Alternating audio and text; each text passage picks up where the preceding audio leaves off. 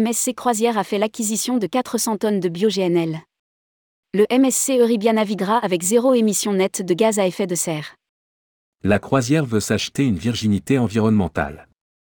MSC Croisière annonce la réalisation de la première croisière à zéro émission nette de gaz à effet de serre lors de la mise en service du MSC Euribia. D'une capacité de 6300 passagers, le nouveau navire du croisiériste sera propulsé au gaz naturel liquéfié, GNL. À l'occasion de sa croisière inaugurale, MSC a fait l'acquisition de 400 tonnes de bio-GNL.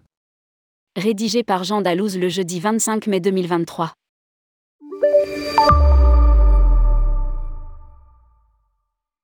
La croisière est à la croisée des chemins, au regard de son impact sur le réchauffement climatique. Pour faire bonne figure, MSC Croisière annonce la réalisation de la première croisière à zéro émission nette de gaz à effet de serre lors de la mise en service du MSC Euribia. Pour cela, le navire quittera Saint-Nazaire le 3 juin et arrivera à Copenhague le 7 juin 2023, en naviguant au GNL. À l'occasion de cette croisière inaugurale, la compagnie a commandé 400 tonnes de bio-GNL, illustrant ainsi son engagement en faveur du développement de carburants renouvelables. Inédit dans l'industrie, ce premier voyage zéro émission nette de gaz à effet de serre de notre nouveau fleuron, MSC Euribia, marque une autre étape significative dans notre parcours de décarbonation et démontre plus que toute l'étendue de notre engagement. A confié Pierre Francesco Vago, le président exécutif de la division croisière du groupe MSC.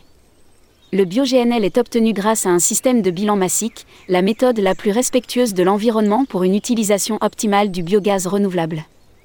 L'ensemble de la chaîne d'approvisionnement sera entièrement conforme à la directive sur les énergies renouvelables de l'Union européenne, communément appelée RED 2.